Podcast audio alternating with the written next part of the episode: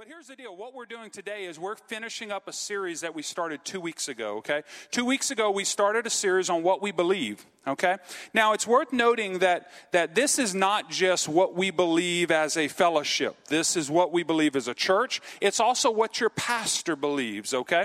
If you're going to make a church your home, and many of you have, you need to know what they believe. You need to make sure that you're on the same page with them, okay? You know, not every church believes the same things, okay? And there are some things things that, that we talked about two weeks ago that we're going to talk about today that we are absolutely, we believe in. These are the words of life. They come all from the Bible, and it's exactly what we believe as an Assembly of God church. It's what we believe here at Lighthouse Community Church, okay?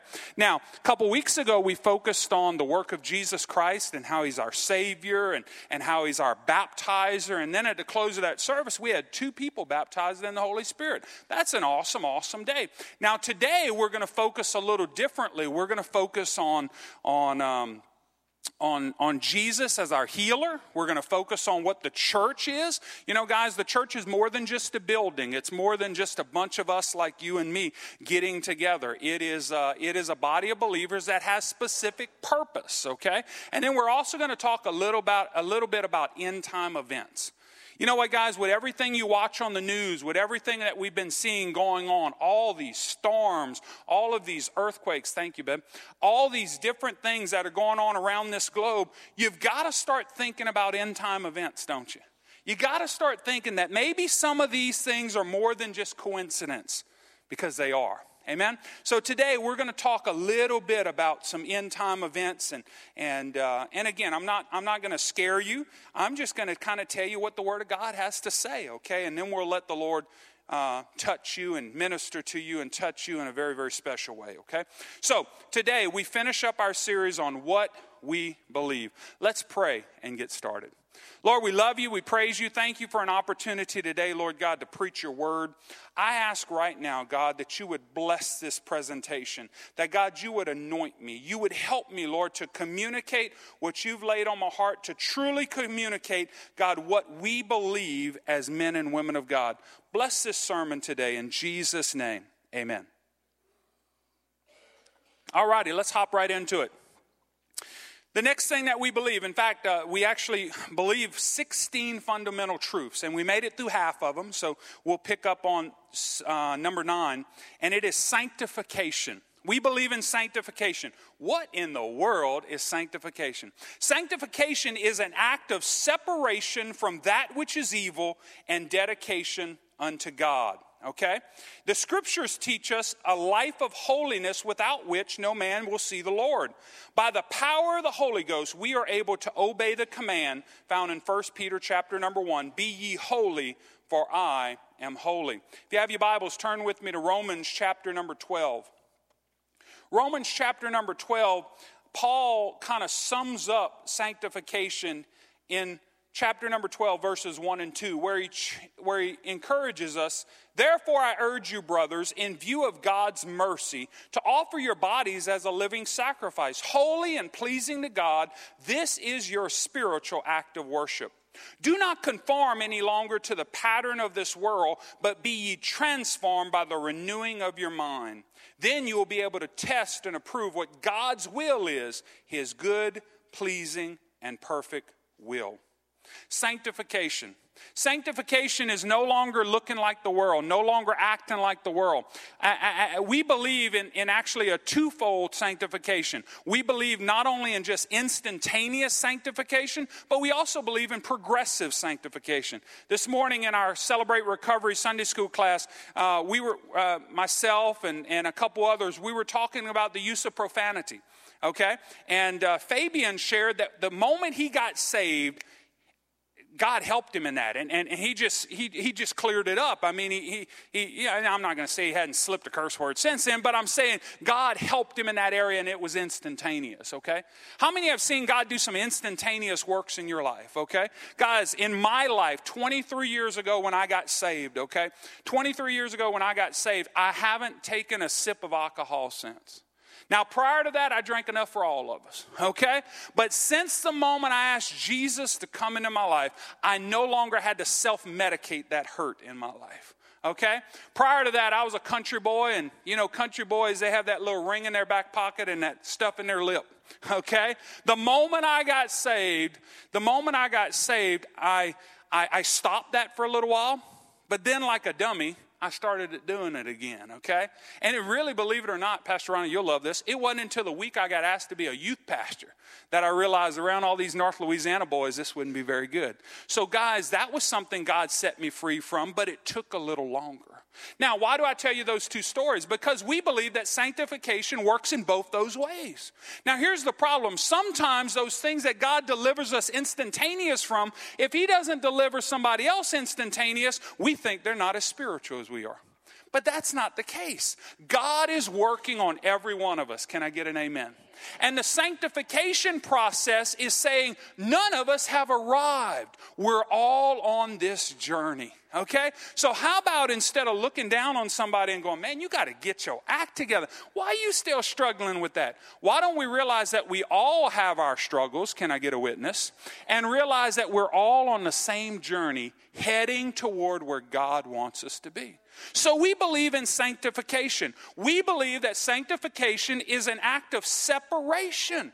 We're not supposed to be like the world. You know, we were, we were talking about profanity in, in, um, in Sunday school class, our Celebrate Recovery, and he was telling us how sometimes people who come to CR, they, they, they just kind of talk like that, okay? And, and Brother Donald shared he worked offshore for a bunch of years, and folks talk like that. And, and I coach, and folks talk like that, okay? And I said I'd never had a problem with, with, with sinners talking like that. Now, I have a problem with Christians talking like that, okay? So, guys, now look, I just want us to allow the Lord to sanctify us, allow the Lord to help us get more like Him. Sanctification is realized in the believer by recognizing his identification with Christ in his death and resurrection, and by faith reckoning daily upon the fact of that union, by offering every faculty continually to the dominion of the Holy Spirit. You know what, guys? As Pentecostals, and we, we are Pentecostals, we believe in the fullness of the Holy Spirit. It is not enough for us to be spirit filled, we must also be spirit led. Amen? Guys, we can't just say, okay, I'm full of the Holy Ghost, that's enough. No, we have to be spirit led as well. Because I've watched some Pentecostals act a fool before. Okay? I've had them say some things that they ought not say. I've seen them do some things they ought not do. Guys, it's not enough to just be spirit filled. We have to be spirit led. Amen? Galatians chapter number two. Galatians chapter number two. Paul again talks about the importance of, of sanctification when he says this. Galatians chapter number 2, verse number 20. You've heard this before. I have been crucified with Christ. I no longer live, but Christ lives in me. The life I live in the body, I live by faith in the Son of God who loved me and gave himself for me. Guys, sanctification is not a work that's up to you. It's a work that has already been accomplished by Christ Jesus. And you don't sanctify yourself. God sanctifies you, okay? You don't have to work it out, okay? God works it out. So I want to challenge you today. If you're struggling in some area of your life, the answer is not discipline. The answer is not a bunch, uh, a bunch of different things. The answer is a closer walk with Jesus. Amen? You know what, guys? Sanctification is an amazing process, and it's something that God's still doing in me, and He's still doing in you. Amen. Let's let's help. Uh, let, let's watch him do some great things together. But we believe in sanctification. Now, if you look at our Constitution and bylaws, and again, th- these things are always available for you as members or, or, just members of our church. We have, we have one thing in here called the sacrament of marriage. It's not part of our fundamental truths, but with everything going on in the world today, it's something that we wanted to make sure everybody understood our stand. We believe in the, sancti- uh, the sacrament and the sanctity of marriage. Marriage is always one man, one woman for life. Simple enough? Okay? Doesn't matter what the world says, doesn't matter what the government says, doesn't matter what the government tries to mandate. We believe marriage was instituted by God. One man, one woman for life. Simple enough? Moving right along. Let's talk about the church. The church has a mission. Okay? The church is the body of Christ. The church is not a building. You know, many times we think a church is just a building. Oh, that's a pretty church. And this is a pretty church. Thank you. Okay? But a church is so much more than a building, it's so much more than just pews. It is people. You and I make up the church. Amen? The church is the body of Christ, the habitation of God through the Spirit, with divine appointments for the fulfillment of her great commission. Each believer born of the Spirit is an integral part of the church. Now, when we say the church, we don't just mean Lighthouse Community Church. We mean the church. This coming Wednesday, we're getting together with the Ministerial Alliance. Why? Because the church is getting together. You know what, guys? So many times we can we get caught up on all the things that we disagree on. And I realize that every church has things a little differently. Nothing wrong with that. But, guys, when we all believe in Jesus Christ, when all of us as churches believe that you are saved by faith through grace, that's something we can get on the same page with. Okay? Oh, we may we may discuss doctrines on how you could run a church, on, on how the work of the Holy Spirit works in believers' lives. Oh, we could get hung up on that stuff. But guys, I don't know about you, but a lost and dying community community doesn't need us arguing doctrine, they need Jesus. Amen? And so this coming Wednesday, we're getting together as the church. And I would love for you to join us. It's going to be at the Morgan City Auditorium, 7 o'clock that night. That's why we're canceling services, because we believe in the church. You know, I've said this before. I believe what God wants to do in this community is so much bigger than Lighthouse Community Church. Amen? I believe that what God wants to do is so much bigger than just the assemblies of God. We need all of us on board. We need our Baptist brothers and sisters. We need our, our, our, our, our Methodist brothers and sisters, our independent brothers and sisters. We even need our Catholic brothers and sisters who believe in the power of Jesus Christ. Amen? So, guys, let's not forget the church has a mission. So, what is that mission of the church? Since God's purpose concerning man is to seek and save the lost, to be worshiped by man, and to build a body of believers in the image of his son, the priority reason for being of the assemblies of God as part of the church is one, to be an agency of God for evangelizing the world. Turn with me to Acts chapter number one. Acts chapter number one, guys. Again, the purpose of the church is so much bigger than just Berwick, Louisiana. Acts chapter 1, verse number 8. The Bible says, But you will receive power when the Holy Spirit comes on you, and you will be my witnesses in Jerusalem, Judea, Samaria, and to the ends of the earth. You see, at the very beginning, Jesus was saying, This is bigger than just the Jewish thing. This is bigger than just Jerusalem. This is something for the entire world and he hasn't changed his mind since. Amen? What God wants to do here in Berwick is a big thing. He wants us to evangelize the world. Well, how in the world do we do that? Well, we start at home. we start with our neighbor. We start with the people that we are closest to. But then we, we, we partner with others. Last week, we had a missionary come and join us, and he told about all the amazing things they're doing in the Philippines. And, and guys, you, through your generosity, we were able to bless them with a $1,000 offering. That's a blessing. Amen. Give yourselves a hand for that. Remember, this is a country where he said the average person lives on what? A dollar a day? They live on a dollar a day. How far can a thousand dollars go? Well, guys, I, I, was excited that we were able to partner with him and, and, and, and, and put our, our resources together. That's a way that we evangelize the world. Amen. At lunch, he was telling me about the possibilities of putting a group together, and he would love for us to try to bring some guys and, and ladies, even also, to, to go and help him. And, and that would be an amazing opportunity. But, guys, that's part of the mission of the church. That's what the church is supposed to do. We're supposed to evangelize the world, we're supposed to fulfill the Great Commission. The second thing we're supposed to do as a church is to be a corporate body in which man can worship God. You know, you ever wonder why you come to church and we sing first? Well, there's a reason. That's part of our purpose. It's what we're supposed to do. Sometimes you think, well, maybe the preacher just needs, he can't fill that time. Come on now, okay? I could fill all the time I need, okay? And if I needed some help, I'd pass it to this lady, and we all know she can talk, okay?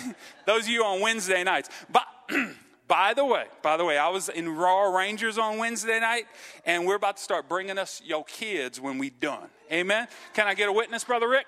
Okay? Because we were like, Pharaoh, Pharaoh, let my people go, okay?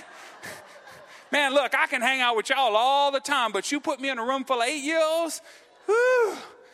Stop laughing, Seth. Stop laughing, okay? Joshua, thank you for, for, for providing moral support for me, okay? But man, we're gonna start bringing y'all y'all kids, okay? but part of part of what the church's supposed to do is worship God. And worshiping God is so much more than just a song service. It is us doing what God created us to do. You know, guys, there's nothing greater than doing exactly what God created you to do. God created me to preach. God created me to minister. When I do that, I feel so fulfilled. One of the things He created you to do is worship Him. So when you do it, doesn't matter what song we're being sung, doesn't matter the, the, the, the arrangement, doesn't matter any of those things. When you truly worship God, you do what He created you to do. So we're called to evangelize the world. We're called to worship God. We're also called to be a channel for God's purpose to build a body of saints being perfected in the image of His Son. Turn with me to Ephesians chapter number four.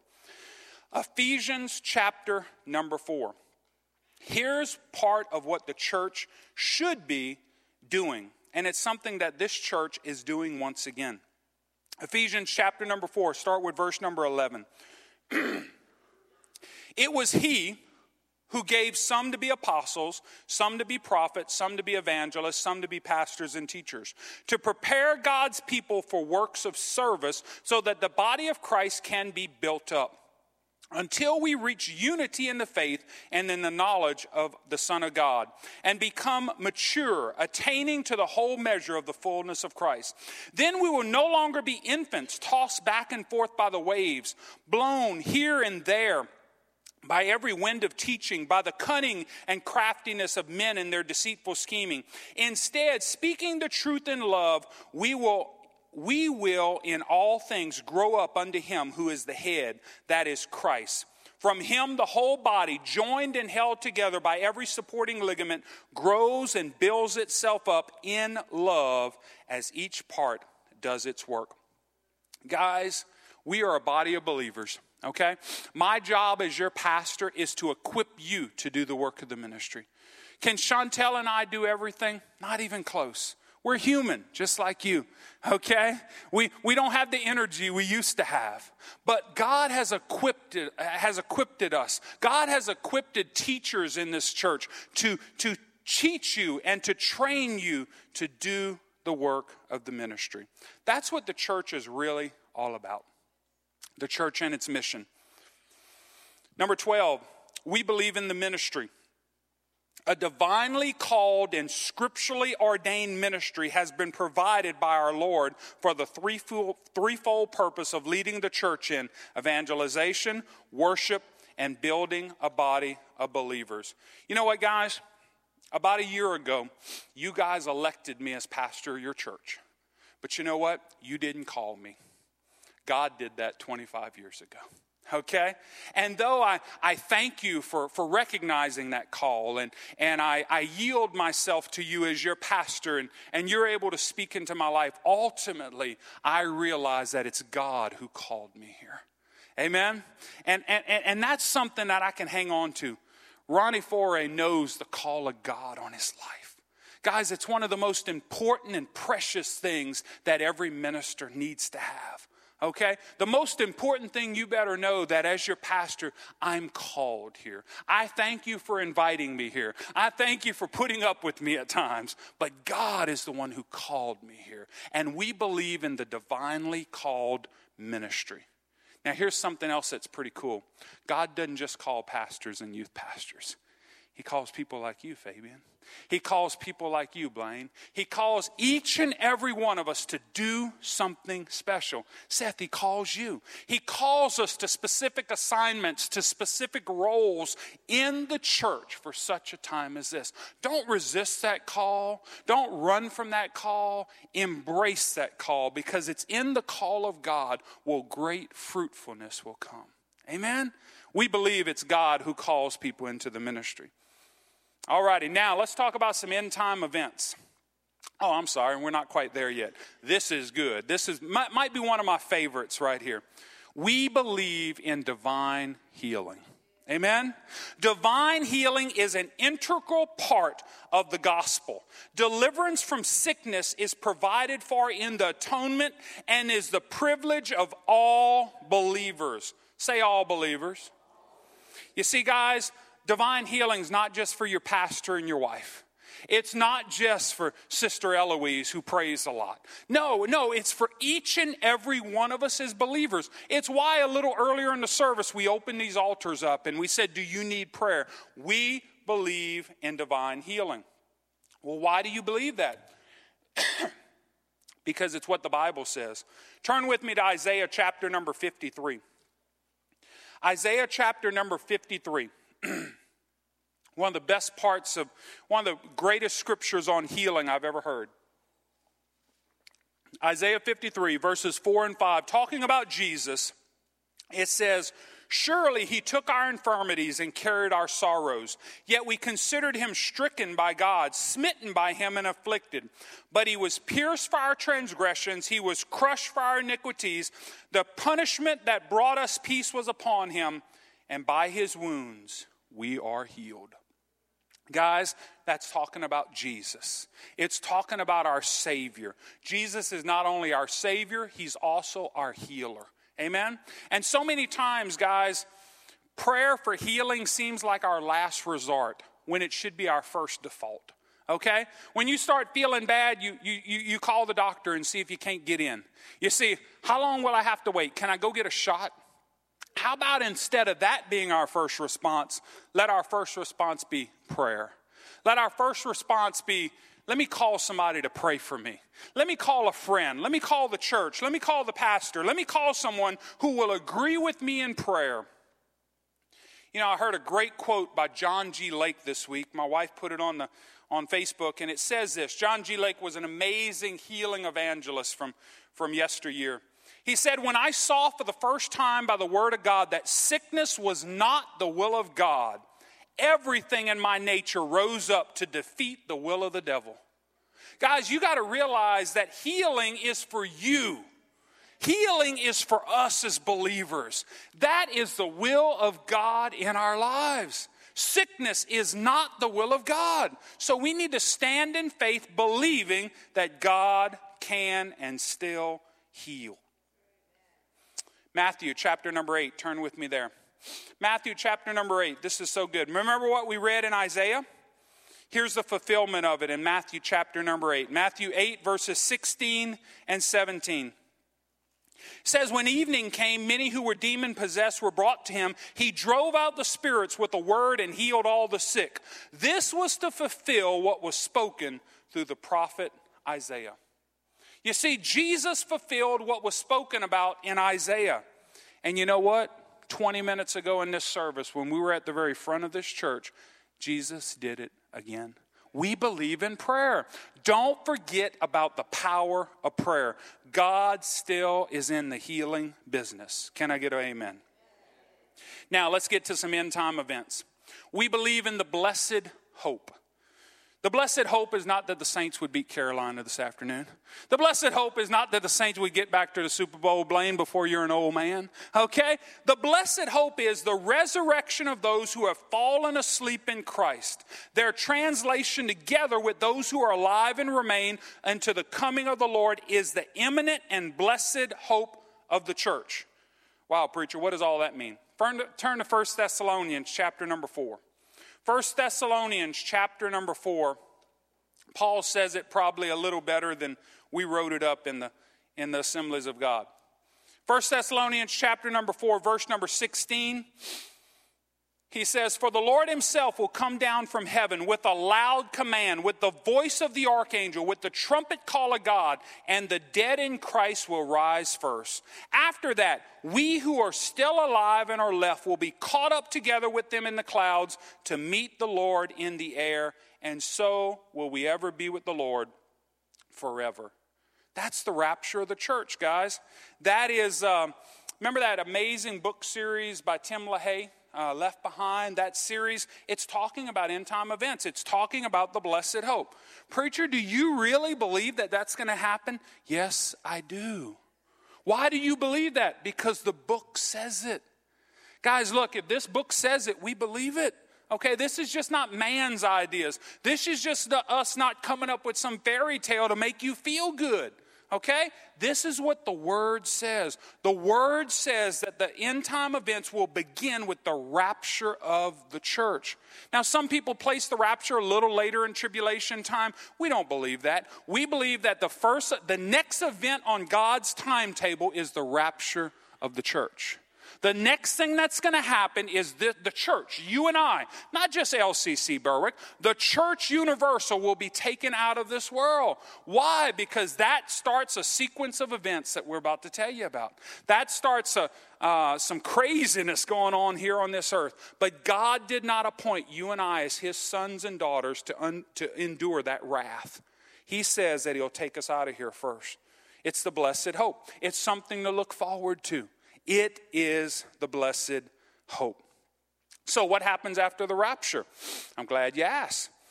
It, it, begins a sequence of events that, that leads us to the next point that we believe in the millennial reign of Jesus Christ. The millennial reign of Jesus Christ. You see, the second coming of Jesus includes the rapture of the saints that I just read about in 1 Thessalonians 4, which is our blessed hope, followed by the visible return of Christ with his saints to reign on earth for 1,000 years.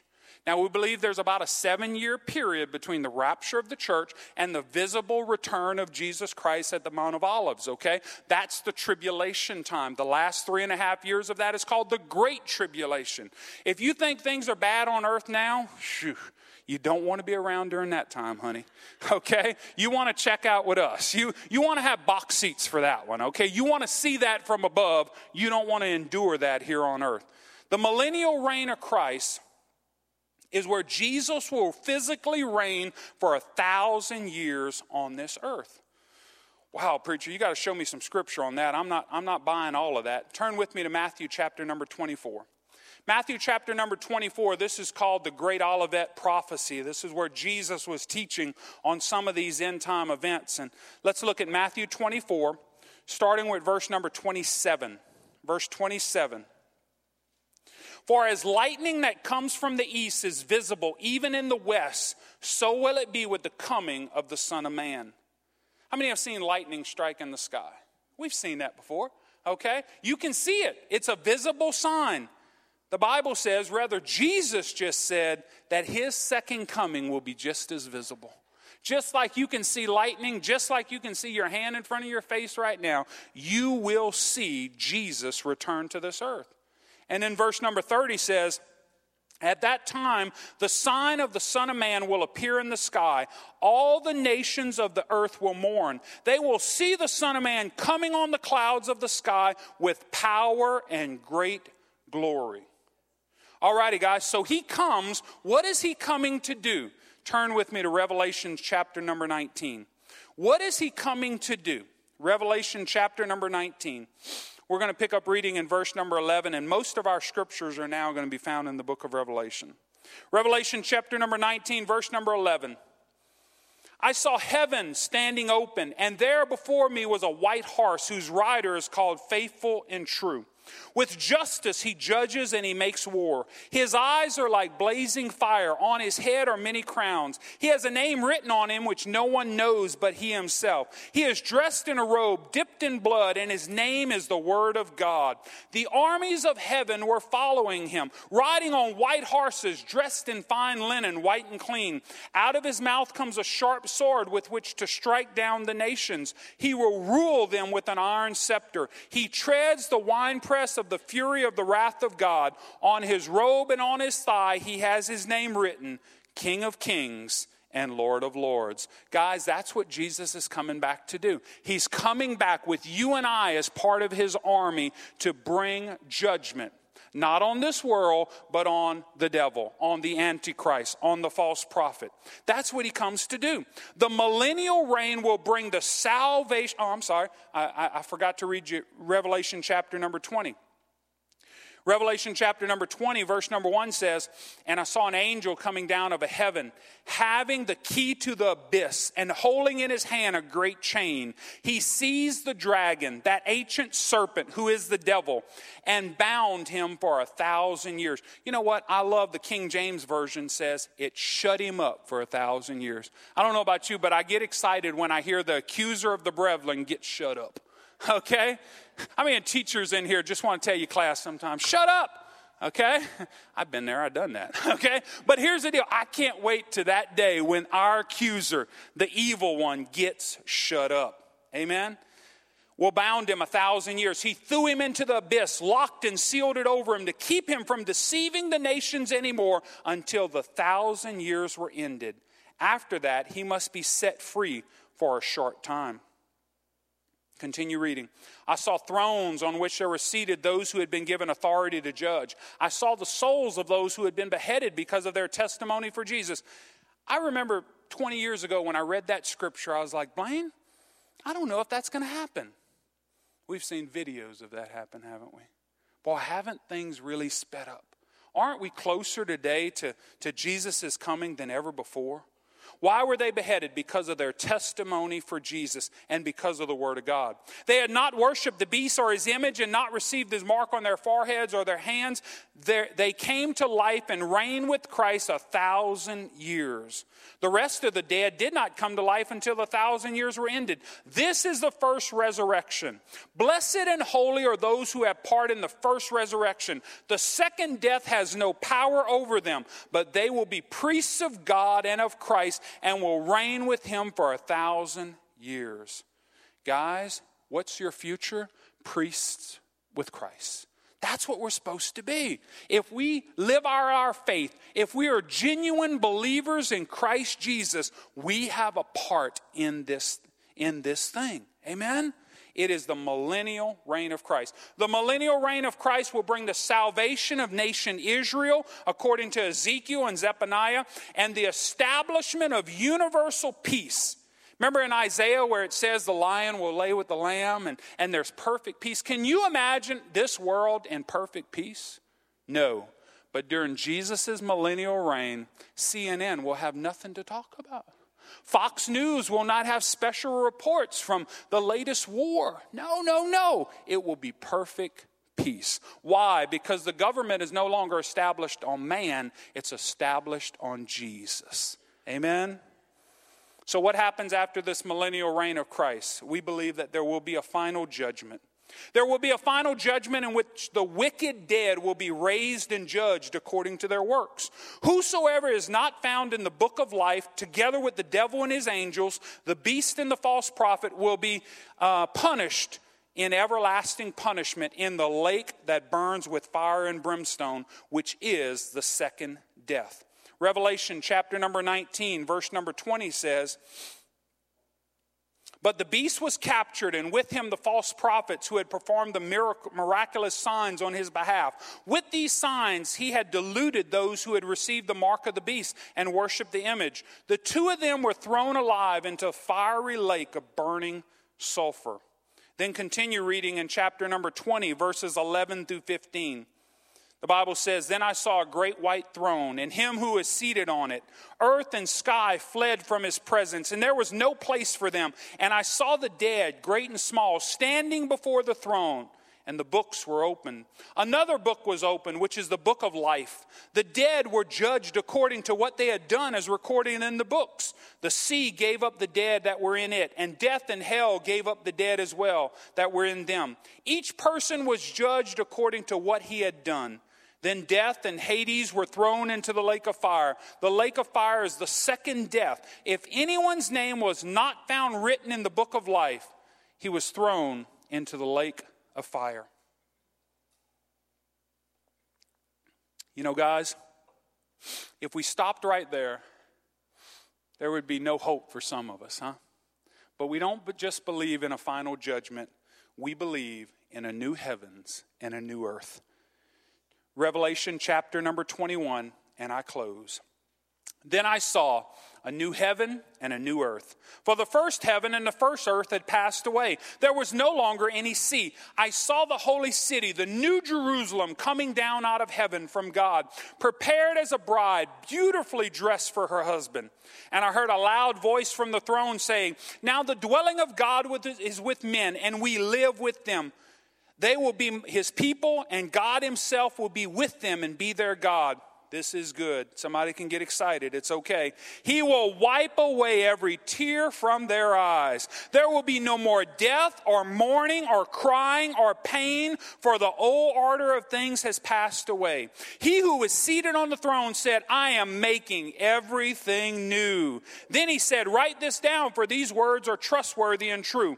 He said to me, it is done. I am the Alpha and the Omega, the beginning and the end. To him who is thirsty, I will give to drink without cost from the spring of the water of life. He who overcomes will inherit all this.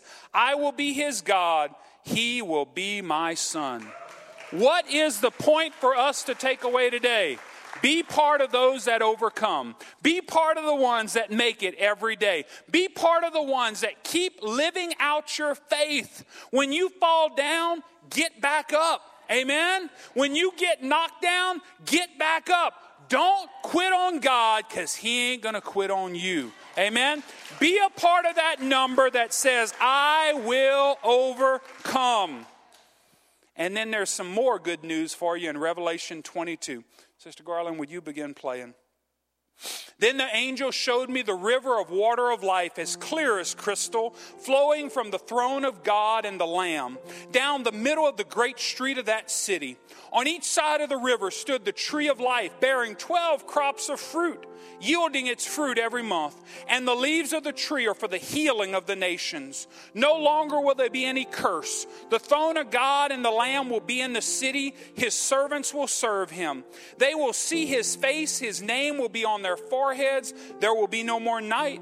They will not need the light of a lamp or the light of the sun, for the Lord God will give them light, and they will reign forever and ever. And the angel said to me, These words are trustworthy and true. The Lord, the God of the spirits of the prophets, sent his angel to show his servants the things that must soon take place. And the final verse I want to read to you is verse number seven. Jesus said, Behold, I am coming soon. Blessed is he who keeps the words of the prophecy in this book. Friends, this is what we believe. This is what we believe as the Assemblies of God. This is what we believe as LCC Berwick. This is what I believe as your pastor. And it's what you should believe as well. Not because I said it, but because it's the words of this book. Amen? You know, guys, I've met people that they said one thing and they did another. I thought I could believe them and I couldn't. You met anybody like that? But Jesus is somebody I've learned I can trust. For 23 years now, He's never let me down. Even at times when I let Him down, even at times when I said, No, I don't want to do it your way, I want to do it my way. Joshua, He never let me down. He was always there waiting for me. He was always faithful. And you know what? Based upon that experience, based upon the experience of so many other believers who've gone on before me, I believe that when Jesus said, You're blessed if you keep the words of this book, I believe it's true. Amen? This is what we believe here at our church. The last phrase I read in the book of Revelation was verse number seven, where Jesus said, Behold, I am coming soon. Blessed is he who keeps the words of the prophecy of this book. Does the thought of Jesus' return excite you or worry you? How you answer this question reveals a lot about your relationship with Him. If you really know Him, if you really have an intimate relationship with Jesus, the thought of His soon return should excite you. But if your relationship has grown stale or stagnant, or your church attendance is only religious ritual, you probably have reason for concern with the thought of Jesus' return.